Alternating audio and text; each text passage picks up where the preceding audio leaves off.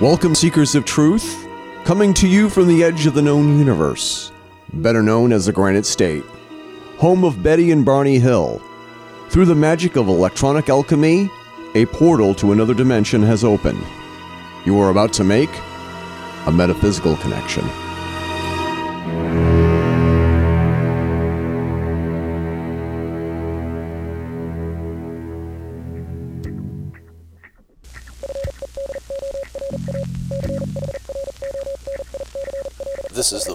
Chronicles Network.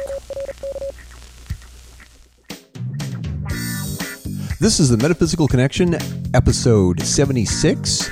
In this special episode, we present a special interview with Lucky 13's Michelle Densmore to talk about the mind body connection with nutrition and also the dangers of processed foods and GMOs. This is a follow up and a companion interview to our earlier episode, 74, Monsanto Menage Pod, from February 24th, 2018. You can find out more about Michelle by going to her website, lucky13fitness.com. Thanks for listening. Enjoy the show.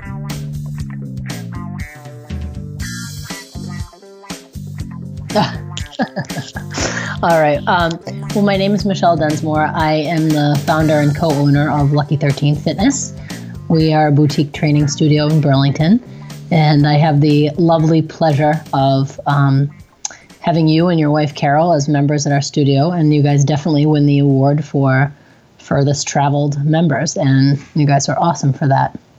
Um, and I am super psyched to be here um, to, to chat with you, Eric. And uh, to share sort of my feedback and my uh, my expertise on whatever subject matter you want to throw my way. Actually, Okay. Uh, so, right off the bat, Walt Schnabel and I, my fellow co host for the Metaphysical Connection, we are doing a series of podcasts on the topic of nutrition and Okay. specifically uh, GMOs and what's right, but what's wrong with our food right now. Okay. And you you talk a lot about eating right, eating as all natural food, as natural as you can get. A lot of people are going to ask, well, define natural. I mean, yeah, I, I thought Doritos was on like you know the, the, the food one of the food groups, but what what is what is natural food? it's a it's a really really good question. Um, the word specifically natural has received some press recently, uh, maybe not so mainstream, but in the nutrition world about sort of being misleading. Um, I think when the general public started to realize maybe we need to eat better um, after the low fat, you know, low calorie craze of the of the 80s and 90s, we wanted to move toward these natural foods. Well, what does that mean? Um, I think that there is a very wide catch net on what that means, and the word is actually not regulated when it is put on labels. So we as consumers, unfortunately, have been misled once again to potentially buy things that are not healthful but are labeled natural. Um, and the, the example that I always give to people is cocaine is a natural substance. It comes from something that's grown in the earth. Yes. I don't know that we would all consider that to be a health food, right? Depends on who you talk to. Um, so a lot of the times we're seeing on labels of food, and you know, coincidentally, the food that is packaged in a box or a bag or a can that that has room for advertising is probably not as healthy as something that doesn't have any packaging, like your fresh fruits and produce. Um, those foods, like veggie potato chips and you know other type of snacky foods, are labeled as natural, where there's no regulation or actual definition as to, to what the heck that means. So I can't give you a specific definition of what the food industry in general labels as quote unquote natural.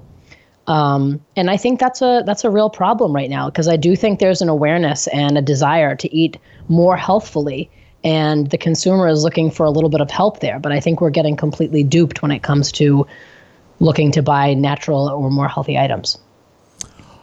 I think that a lot of problems that we had when we were trying to figure out how do we actually get healthy, we sort of discovered that everything or most of what you find that's going to be actually healthy for you is along the outside of the supermarket, which is kind of Mm-hmm. like considered the, the, the, the, the circle of life, as it were, especially around the produce aisle. And it's like as you go around, it's like you have the produce aisle, and then you have like the the, the fresh raw fish and and Yep. and the the meat. Uh, you know, some of the raw meat, as it were, is like it's it, it's uncooked. It's un it's it's just Yep. it's literally raw. Mm-hmm. And you get when, but when you get to the kind of like the dairy aisle or the dairy section of the circle of, you got you also have to be really careful, especially like I said with dairy products. What's what's the story with dairy these days? This is a good question, and um, you know, you're, you're talking about shopping the the outside of the grocery store and the circle of life. I like that term. I, I tell people all the time, shop the perimeter. Um, if you want to try and do the best you can with food, um, and that generally is a good rule of thumb. But you you raise a good point in that in that dairy section, you are going to see kind of a mixed bag. Um, and people ask me all the time, is dairy good? Is bad? Is dairy bad? Um, my opinion is that there's no food. And when i say food i mean i mean something that has either lived on the ground or in the sea or is grown on a tree or you know however you want to describe it. Not something that's man-made in a, in a lab but real food. There's no food that's all good or all bad and i include dairy in that category. Um, when i guide my clients to make some food decisions i generally start with steering them away from dairy. And that is because dairy is a food group that we find can have some negative effects on folks and they may not even realize it. So, for example, people might have slight GI discomfort with dairy. People might have um, uh, throat issues. People might have, um, you know, skin breakouts that are cleared up by omitting dairy. And so, because it, it happens to a large amount of people, we like to try and test removing that group from a person's dietary intake and seeing what they notice. How do they feel? Do they feel good? You know, what happens? Then let's slowly introduce some dairy products back in and see what changes they notice. So it's kind of like understanding where your body is at baseline. And then when you add dairy back in and don't make any other changes, what happens? And the answer is for everybody, it's going to be different. For some people, they're going to have some negative consequences that they're really not going to enjoy, and they may choose to not consume dairy or not all types of dairy. For other folks, they're going to say, Yeah, I'm fine, no problem. And in that case, dairy is a good food for that person, and they can choose the more healthful types of dairy and in the right quantities. Um, so that's my overall belief on dairy. Not all good or all bad for everybody. It's a very subjective thing. Now, to get back to your point about shopping the perimeter of the store, when you get to that dairy section, you're going to see all sorts of things. And some of them are not what we want to track toward. We want to track toward the full fat, as close to the source as possible dairy, as opposed to the completely fat free um, milks, the skim milks, or the yogurt that has all the fruit and berries and added sugar added into it. That can really be disguised into, hey, this is a health food, where if you look at that label, that yogurt with the fruit in the bottom might have more sugar than a candy bar. And you've said that quite often. That's that's like a, a huge red flag for a lot of folks Yeah. out there who seem to think that the label says it's all natural or it's Yeah. it's all healthy, and when you look at it, um, some of the the Greek yogurt that I used to eat a lot of with the with the fruit in the center, it has more sugar in it than say a, a Reese's. And I'm not saying go out and have a whole bunch of Reese's peanut butter cups instead of like a yogurt, but the- but the it, it it boggles the mind when I look at the back of the labels, and I really didn't do this until like maybe a year and a half ago, and Right. it, and it was um, like high fructose corn syrup is in everything. It sure is. Now here- it sure is. Now you're you're a health expert. I think you're a dietary expert. Um, and we're, we haven't even got to GMOs yet. What is it with um, high fructose corn syrup, and why is it in everything? It yeah, you find it everywhere, and I think that people are starting to become more and more aware of that now. Thankfully, um, the the label to what you were just speaking of on, on Greek yogurt. I think a lot of people still are in the mindset that we were, you know, we had the idea drilled into our heads. I think in the in the early '90s, fat is bad. We went on this huge, um, you know, government supported and you know entire nationwide um, effort to remove fat from our diet. Fat is bad. Fat is bad. So we started having all these fat-free, reduced fat items. Well, what a lot of people don't realize is that when you remove fat from something, specifically dairy, what you do is add sugar. So if you look at a full-fat yogurt, um, Greek yogurt, you're going to see a higher amount of fat and a much lower amount of sugar. And then if you look in turn on the label of the fat free or the 0%, you know, Greek yogurt, you're going to see that it has 0% fat, but that sugar number is going to be somewhere in the 20s.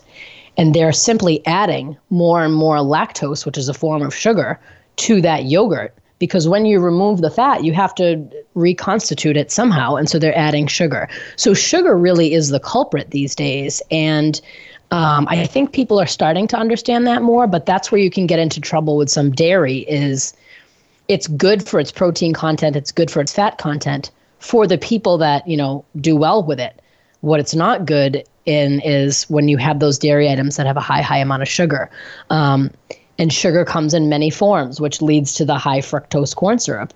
Um, high fructose corn syrup is a an artificial, chemically human-made sweetener that quite simply is cheap to make because it's it comes out of corn. You know, I the farmers in this country, we have this lovely idea that farmers grow chickens to lay eggs and they grow cattle for, you know, for milk and maybe for for meat products, but many many farmers in this country grow corn and soybean.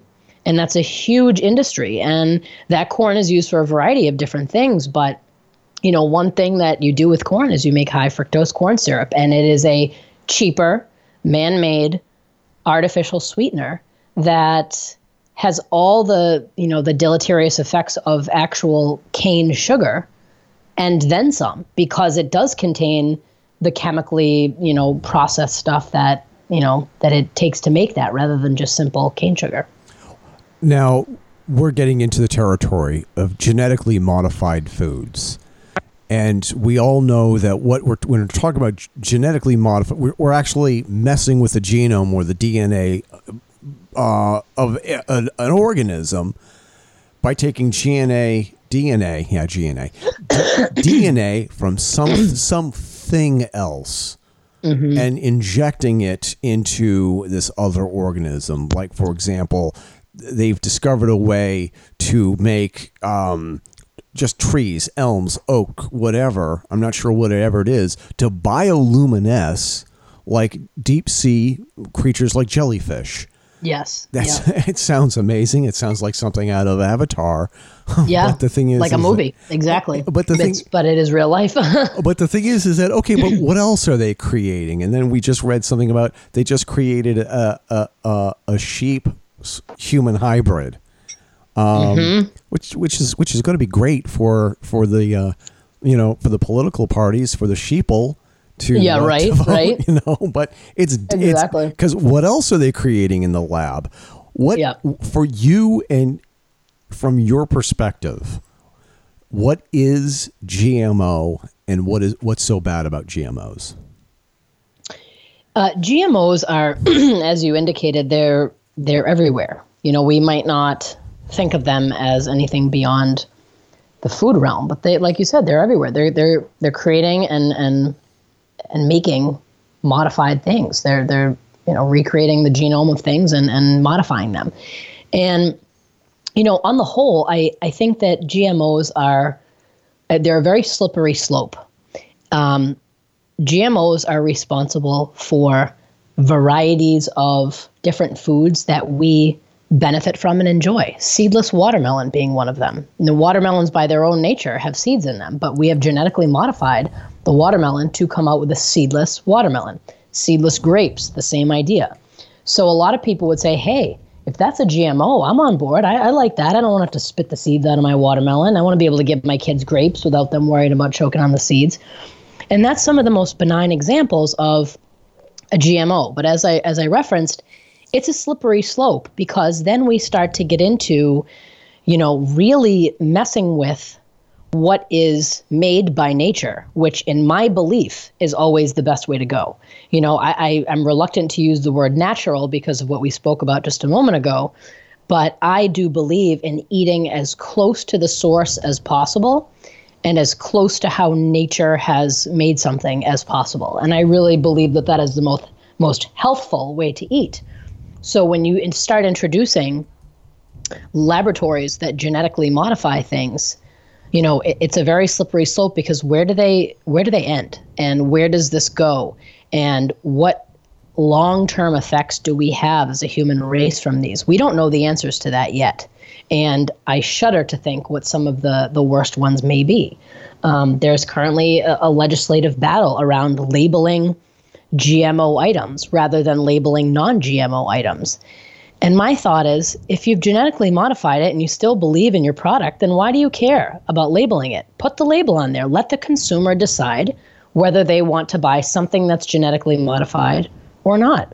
And if they care, then that's their choice. If they don't care, they'll continue to buy your product. Um, it's I, I referenced uh, corn and, and soybeans a moment ago, and that's where a lot of the genetic modification is coming. coming. The, the company Monsanto has received a lot of negative press around developing um, genetically modified soybeans that are resistant to certain pesticides so that farmers are able to spray these pesticides which by the way are you know complete chemical messes and these things in and of themselves the pesticides alone can can do and wreak havoc on the human race. But now we're spraying the pesticides and having a a resistant plant.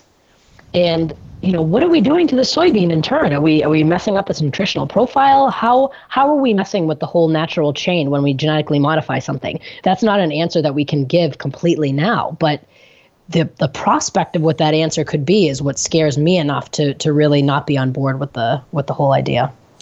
I think that what really sort of concerns me is is that uh, um, a couple of years ago there was a, a scientist Don Huber who sent this letter to the FDA or the U.S. FDA and had said, "Hey, listen, we've discovered this strange pathogen. It's some kind of an organism. We're not really sure what it is." We're not sure if it's a if it's a if it's if it's fungal, if it's bacteria, whether or not it's it's something, and it's it's behaving in a way that it, we find really sort of disturbing, and it's mm-hmm. and it was created in part of the chemical process, the chemical the processes used by Monsanto to bioengineer something and it was like the implication was we may have accidentally created this organism from scratch um, in a petri dish, and and it's wrecking havoc on other people's immune systems. Um, yeah, it's a protein-based structure of some kind, and it's causing people to have these really strange rea- um, reactions uh, in mm-hmm. the in, in the stomach. Mm-hmm. And uh, what what do what did you think about that when you first heard that? And what do you think that's all about? I mean, I, I feel like that's you know you're you're watching some kind of sci-fi movie, and it's to me it's very scary because you know that's just one example of how GMOs have been used to you know we make a GMO like I said with the soybean plant, and then we have to genetically modify something else to correct a side effect of that GMO and you know maybe they created this thing in a petri dish to have some positive effect on something else but now they've created this potentially destructive man or human made thing this entity that is causing illness. So now how do we then study this thing? And we're going to have to manufacture something else to undo the ill effects of this thing. And you can just go down that rabbit hole with trying to create something, seeing a side effect, and having to create something else to, to undo that. Whereas if you took a more actual nature centric approach, we really don't have to do that. Um, you know, if you look at nature without human involvement, it it runs on its own, and it has for a long time before we were around. So, whether that's the process of you know um, the the life cycle and you know birth and dying or the process of survival of the fittest or whatever you want to say it's nature has its way of of taking care of things. And i think the more that we as humans step in and try to alter or extend that we're really doing ourselves a huge disservice because we don't know how things are going to be three steps down the line from what we're creating you know? And and the story you just referenced like i said it made me feel like i was in some kind of sci-fi um, movie because you're creating something that it's like God only knows what the what the capabilities of this thing are. We don't know, and we're the ones that made it. So that's to me, that's pretty scary. That is really sort of kind of like um, you know, Mary Shelley is probably spinning in her grave saying, I told you so. I told you uh-huh. so. That's the kind of thing. But um, I want to talk about the, the other end of the spectrum. Whereas you had issued us a couple of challenges over i think it's been a year and a half now that i've been a member of lucky 13 i think so. You followed not too long after your after your wife joined us and yeah i think that's about right. So time flies when you're having fun. I know and, and I, because, because here's the here's the thing. In the beginning all i wanted to do is just be supportive of my wife. I uh, that's right. it. I just because the thing I do not want to make it harder for my wife to lose weight. I don't want her to have to, pre- to, prepare two meals, or if it's my turn that night, I don't want to prepare two meals. One for her that is Lucky 13 approved, and one for the rest of the family, which is the modern family meal with the Franken foods and the grease yep. and, and all like that. So I said, I'm going to do whatever Carol eats, I'll eat. And then next thing right. you know, I start shedding pounds like crazy. Yeah. I'm not doing anything different. I'm not doing yeah. anything except for whatever Carol eats, I eat. Right. Cutting, and we cut out a whole bunch of uh, other things, and we watch where we go to eat.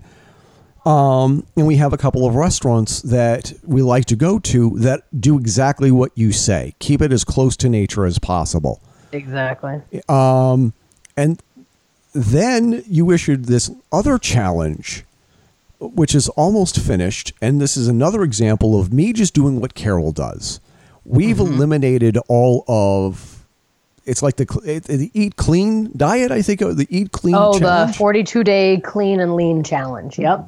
So um, we got rid of all the all the nat, um, artificial colors, flavors, mm-hmm. artificial sugar, sugar in and of itself.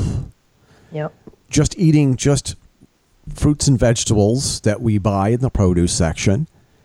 And now my stomach's flat. I no longer, I actually am developing six pack abs. Yep. Now, the, yeah. now, this is, this is, for me, I'm not on any, I don't think it's a special diet. I'm not, I'm not eating, um, a, a, an orange slice and three grape um, grape nuts. Right. Um, it, I'm not on a supermodel diet, but I'm yeah. seeing results like it's insane. And yeah. the workouts with Marcus, because um, we we do the semi private training. It's just Marcus and four of us at max, yep. and the, the workouts are going by faster. They're more mm-hmm. intense. I feel better. I, I'm able to recover from them faster a lot of it has to do with the diet. You got that right. What you got? You hit the nail right on the head. I want to ask you what what is going on uh, from your scientific, not your, well, your well, yeah, your scientific or your professional opinion.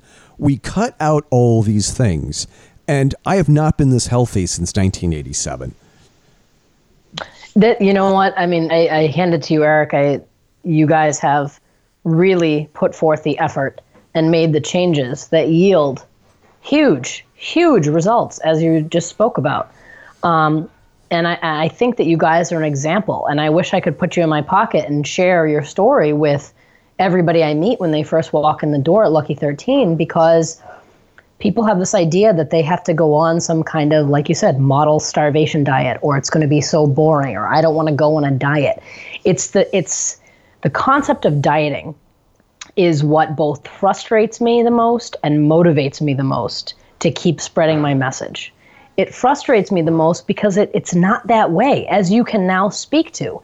It is a robust, flavorful, full of choice, and full of deliciousness way of eating. It is not eating small amounts of things that taste like cardboard.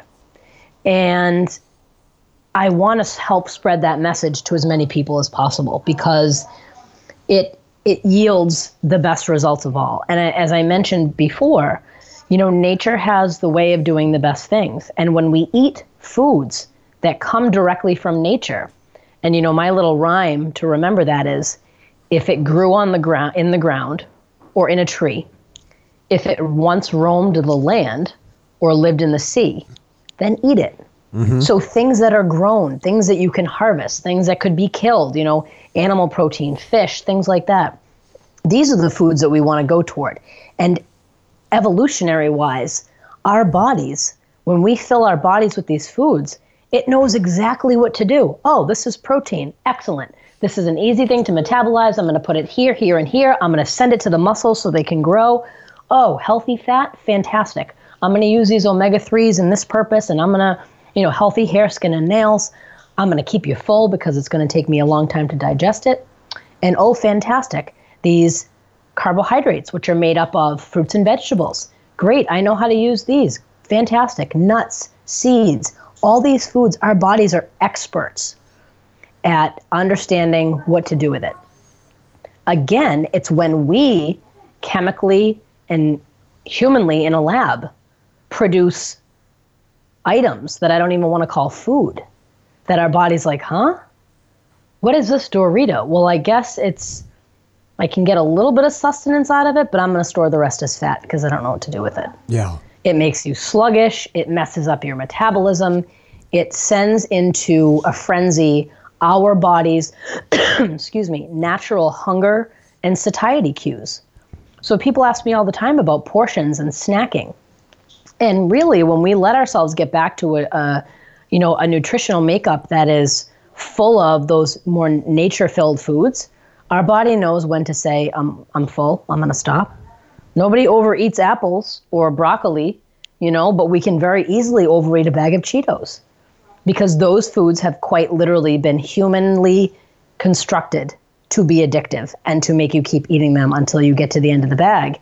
And oh, by the way, there's zero nutritional value. So your body's like, "Hey, I'm chewing something, I'm swallowing it. Where is the where's the nutrition? Where why can't I get anything from this, you know, quote unquote food item?" And it really is that easy. Eating as often as you can, closest to the natural source, closest to nature. All the other things seem to fall into place. You, you sleep better, your skin's better, your bloat is gone, you have better energy, you're more focused, you're less cloud headed your workouts feel easier because you have more strength. You you are you know you're able to excel in the gym more. And and you know if you're lifting 15 pounds this week you're going to be 20 25 30 with with ease. Yeah. Um, it does. We're, leading with the nutrition is really the key. And you you and carol are both you know walking examples of how simple it can be and how amazing the you know the dividends can be that are paid there I think that you also triggered a memory of mine or, uh, or something else that I wanted to to hit upon. There's something going on with the food industry that that is mimicking or parroting what happened in the tobacco industry, whereas it wasn't until maybe 10 or 15 years ago that it became public knowledge that that um, big tobacco was manufacturing cigarettes to actually be addictive mm-hmm. by injecting Coumadin, which is a medicine that um, thins the blood, so it makes things easier to be absorbed into yep. the tobacco leaves, so it carries more nicotine right into the system. Yes, which gets people right. hooked and addicted. And then, yep. and then we find out that there are um, substances that are put in fast food, like um, MSG, I, I think Yeah. the I think MSG is sort of passe now, but now there's other alternatives for it. Sure. Which is like you can't eat like they say, you can't eat just one. And if you give There's a reason for that. They've made it such that you can't. and it, it's and it's and it's hitting it's hitting all of our pleasure centers in our brains that are that uh, through biology or evolution or or or intelligent design whatever it is is that we want X we want fat we want salt we want mm-hmm. sweet because it it's it's what our body needs to function but it's also Yeah. been sort of hijacked whereas one of the one of the other benefits is that I was able to get rid of one of my medications Wow. in the past year and I don't I, I don't miss it and there's a lot of other health benefits that I eh, eh, they're too numerous to mention. Do you Yep. th- do you think that we're going to have a paradigm shift sometime in the near future where people are going to actually re- just reject processed food or are we seeing that that now? I think it's starting. And I think, as with anything, by the time it's really noticeable across the mainstream, it's been around for a while. There are always going to be thought leaders, there are always going to be activists, there are always going to be people who are um, raising awareness around any cause. And, and specifically with this one that you're speaking of, I think that ball's already in motion. I think healthcare professionals, I think allied health professionals, and people in the the fitness and the wellness industry, we are all very well aware that if something doesn't change, we, we are we're doomed. Um, and so, from my perspective, I, I do see a lot of people who want to learn more and want to understand how they can make better healthful changes for themselves, and that gives me a lot of hope.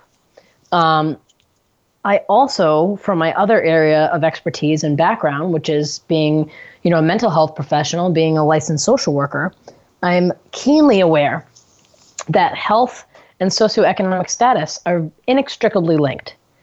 And, you know, apropos to what's in the news about the current administration trying to put together these um, boxes of food, and I, I, harvest boxes, they're calling them, um, to replace you know, current EBT cards and, and folks who are on food stamps.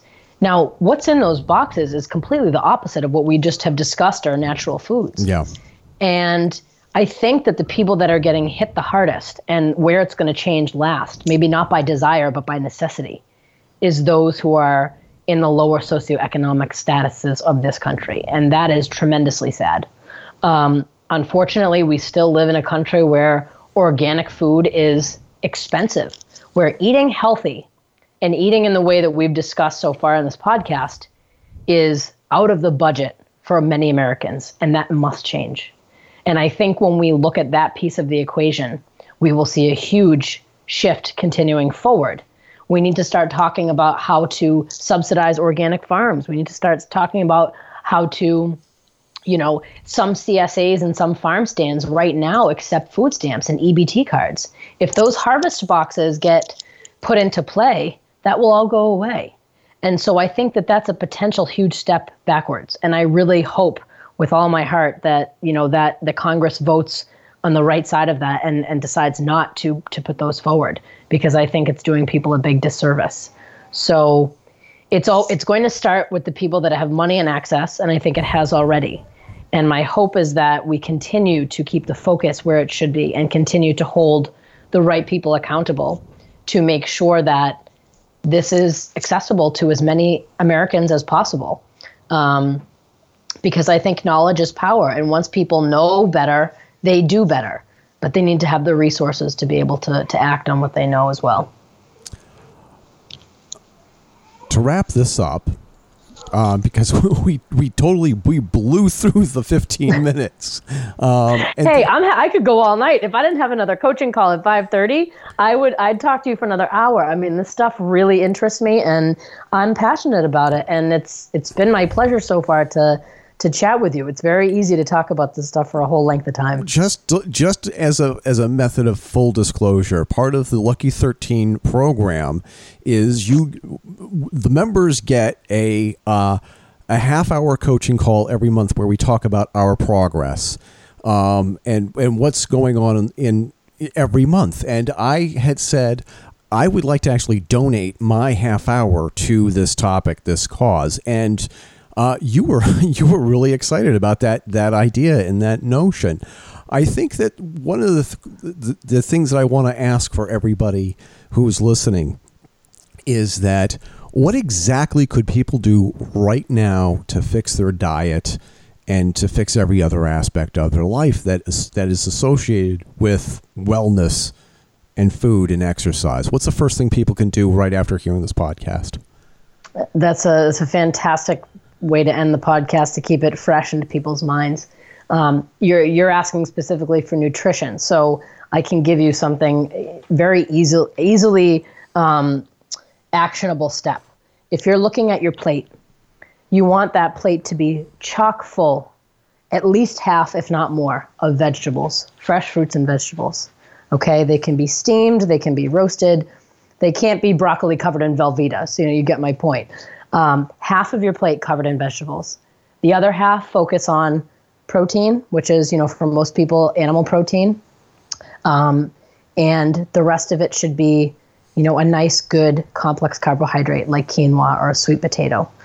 Um, and drink plenty of water. You know, that's if, if you can really follow those two things, half of your body weight in ounces per day, and make that plate look exactly as I mentioned half of it in fruits and veggies, the other quarter in protein, and the other quarter in a, in a complex carbohydrate. That can change people's lives. It's a simple, actionable step, but it's not easy for everybody. So I think it, it, can be a pretty significant challenge. But that's where I would that's what I would say. If people are going to go have their dinner after listening to this podcast, that would be my challenge to everybody out there is to is to get your plate to look like that. All right. Uh, I think that that is that is the perfect way to end it. Um, where can how can people get in touch with you after after hearing this? Do you have a, a, a Twitter? Um, I do. Okay. I have people can get in touch with me in, in a variety of different ways. Um, Twitter is at Lucky13Fit. Um, people can also check out our website, which is lucky13fitness.com. And um, from there, people can connect with me directly via email. Um, they can send me a message, and my email address is michelle at lucky13fitness.com. But if you Google Lucky 13 Fitness, you will find a way to get in touch with me via social media, via website, or via email. Um, but yeah, those are the basic ways to get in touch with me. And, and we're also going to have a uh, a link um, to your website on the Metaphysical Connection podcast uh, homepage. That's metaphysical. Awesome. That's metaphysicalpodcast.com, and I will have um, a couple different ways for people to get in touch with you. Um, I, I can't. I, I, can't thank you for everything that you've done for me and my family. I'm starting to see uh, changes in, in my boys, um, and all everything with Carol and I have just our lives have improved just just by following your teachings and and know, paying attention to what you say, and right. with with the, with the whole Lucky Thirteen staff. So well, thank you. That you know that what you just said is exactly why I do my job. It's it's so rewarding, and to know that I'm helping to educate and inspire people to be the best version of themselves that they can be, and you know all the credit and the applause goes to you guys because I provide the information and the encouragement, but you guys do the work every day. It's consistency that is the golden ticket to get whatever you want, and you guys have been consistent in your pursuit of of your of your health journey. So I, I commend you and I applaud you guys, um, and it is a continued pleasure to be able to call you members at, at our at our facility. This has been the Metaphysical Connection podcast from the Fedora Chronicles Network. Don't forget to subscribe to this podcast via iTunes, Google Play, or Player FM. You can find our podcast via your Apple, Android, or Windows devices using those services and more. If your favorite podcast service or program doesn't feature us, let us know by shooting us an email via info at thefedorachronicles.com. That's also a great way to get in touch with Walt, Jim, and Eric and let us know what you think of the podcast, as well as topic suggestions for a future show. If we use your suggestion, we'll send you a t shirt or coffee mug. Just send along your size and preference with your email.